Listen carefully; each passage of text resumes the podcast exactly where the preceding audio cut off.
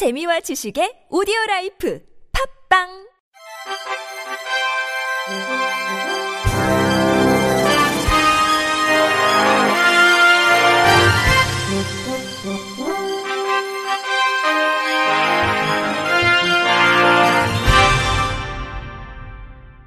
청취자 여러분 안녕하십니까? 팔월 십사일 월요일 케이비아이씨 뉴스입니다. 장애우 권익문제연구소 등 장애인단체들은 지난 십일일 장애인의 금융거래를 제한하는 차별 행위를 금지하라는 내용의 공익소송을 제기할 것이라고 밝혔습니다. 이들 단체는 이날 서울중앙지법 앞에서 기자회견을 열고 구체적인 절차나 검증 없이 일률적으로 장애인을 의사무능력자로 판단해 금융거래를 제한한 것은 장애인에 대한 명백한 차별 행위라며 농협중앙회 등을 상대로 차별 구제 청구 소송을 제기할 것이라고 주장했습니다. 연구소 등에 따르면 시각장애 일급인 A씨는 지난 칠월 경기 안양시의 한 농협에서 햇살론 대출을 신청했지만 자필 서명이 안 된다는 이유로 거부당하고 후견인과 함께 올 것을 요구받았습니다. 당시 A씨는 활동 보조인과 함께였지만 해당 농협 측은 대필 거래는 가능하나 되도록 지양해야 한다는 내부 규정이 있어 후견인 동행을 요구한 것이라고 설명했다고 단체는 전했습니다.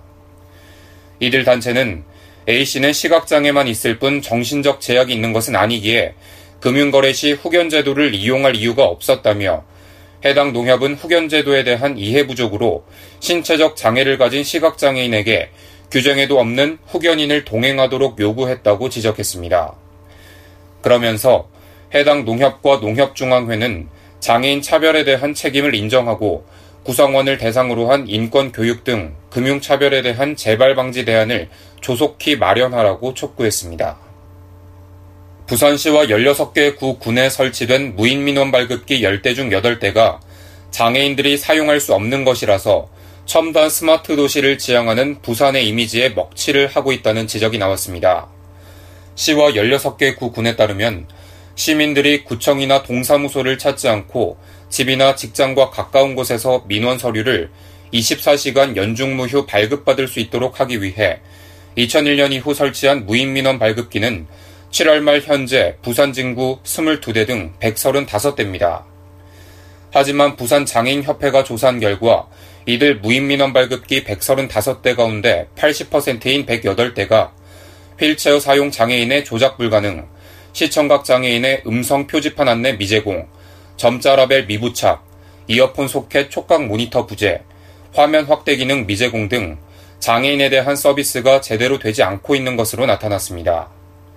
현재 국내에는 장애인들에게 다양한 서비스를 제공하는 무인민원 발급기가 개발돼 공급되고 있지만 부산 지역은 십 년 이상 독점적으로 제품을 납품해온 업체 두 곳이 장애인에 대한 서비스 개선에 소홀하다는 지적입니다.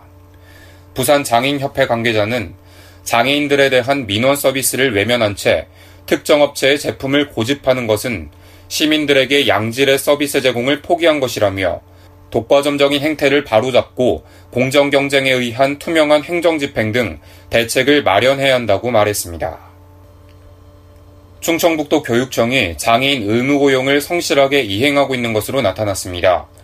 도교육청에 따르면 올 상반기 공무원이 아닌 근로자의 장애인 평균 고용인원은 백구십 명으로 기관 의무 고용인원인 백육십 명을 훌쩍 넘겼습니다.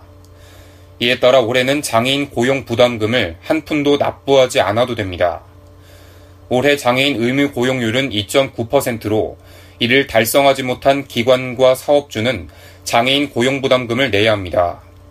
도교육청은 지난해까지 장애인 의무 고용률을 달성하지 못해 매년 고용 부담금을 내왔습니다. 도교육청 관계자는 앞으로도 장애인의 고용 촉진과 안정을 위해 노력하겠다고 말했습니다. 경북 경주 지역 중증장애인들이 봉사단체 회원들과 함께 무더운 여름을 식히는 바다 캠프를 실시했습니다. 경북 장애인 자립생활센터는 한전 케이피에스 월성 이 사업처와 함께 지난 팔일부터 구일까지 이틀간 경주시 간포읍 오류리 연동마을 해변에서 바다 캠프를 실시했다고 어제 밝혔습니다. 이번 바다 캠프는 신체적 사회적 제약으로 여가 생활에 제약을 받는 중증장애인들이 바다 캠프를 통해 더 넓은 공간에서의 새로운 경험과 어울림의 기회를 갖고 일상 탈피와 욕구를 충족시키는 계기를 갖기 위해 마련됐습니다. 이날 캠프에는 경북장애인 자립생활센터 회원 및 경주 지역에 거주하는 중증장애인 및 활동가, 경주시청 복지지원과 관계자, 경주시 장애인단체 협의회 및 장애인기관단체장, 경북장애인 자립생활센터 후원회, 한전 케이피에스 한마음봉사단, 경주천마로타리클럽, 장애인활동지원인 등 약 구십여 명이 참가했습니다.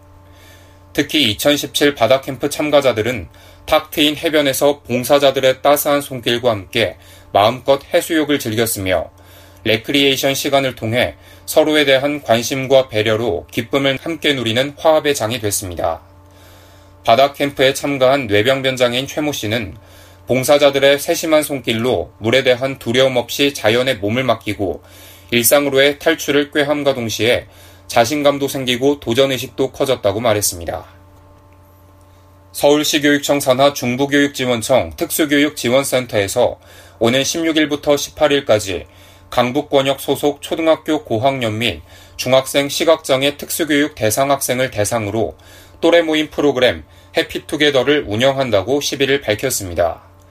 중부교육지원청 특수교육지원센터는 시각특성화 거점지원센터로 시각장애 특수교육 대상 학생들이 비슷한 장애를 가진 친구들과 유대감 형성을 통해 사회성 신장, 대인관계 능력 향상, 원만한 학교생활 적응 등 또래 모임 기회를 제공하기 위해 프로그램을 마련했습니다.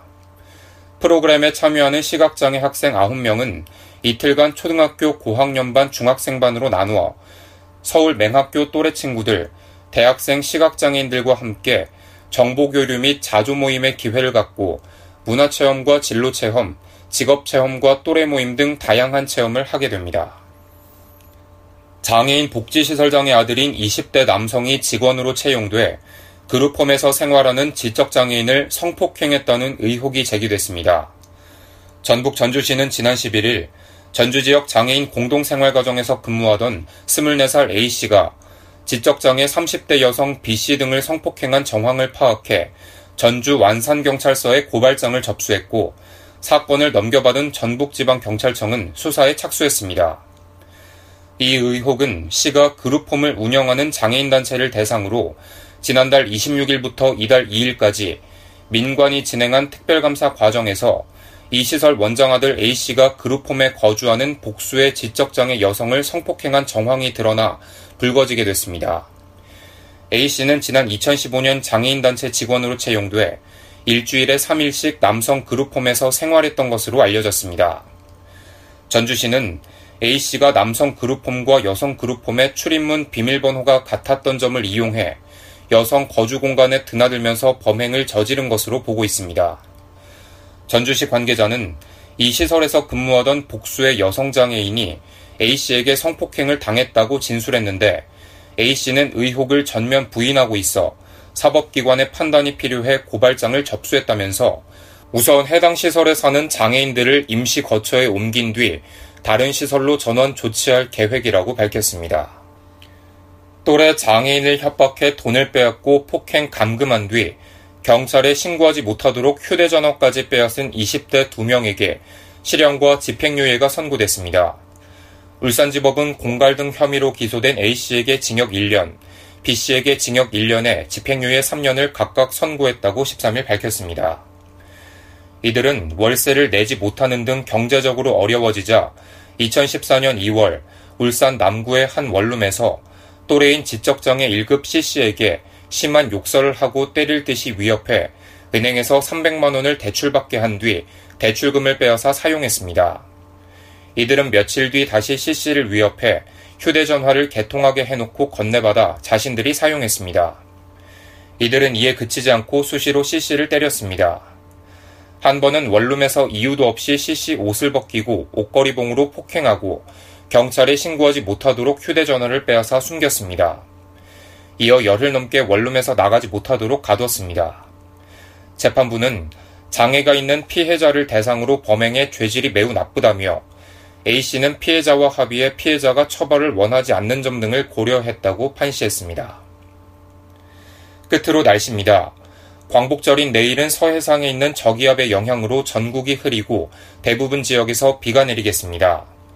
비는 강수량의 지역차가 매우 크고 저기압의 위치와 이동 속도에 따라 예상 강수량이 달라질 수 있습니다. 비가 오는 곳에는 돌풍과 함께 천둥, 번개가 치는 곳이 있으니 시설물 관리에 유의하셔야겠습니다. 아침 최저 기온은 이십 도에서 이십오 도, 낮 최고 기온은 이십사 도에서 삼십이 도로 평년과 비슷하겠습니다. 바다의 물결은 서해 먼바다에서 일 점 오에서 삼 미터, 남해 먼바다에서 일 점 오에서 사 미터, 동해 먼바다에서 일 점 오에서 삼 미터로 높게 일겠습니다.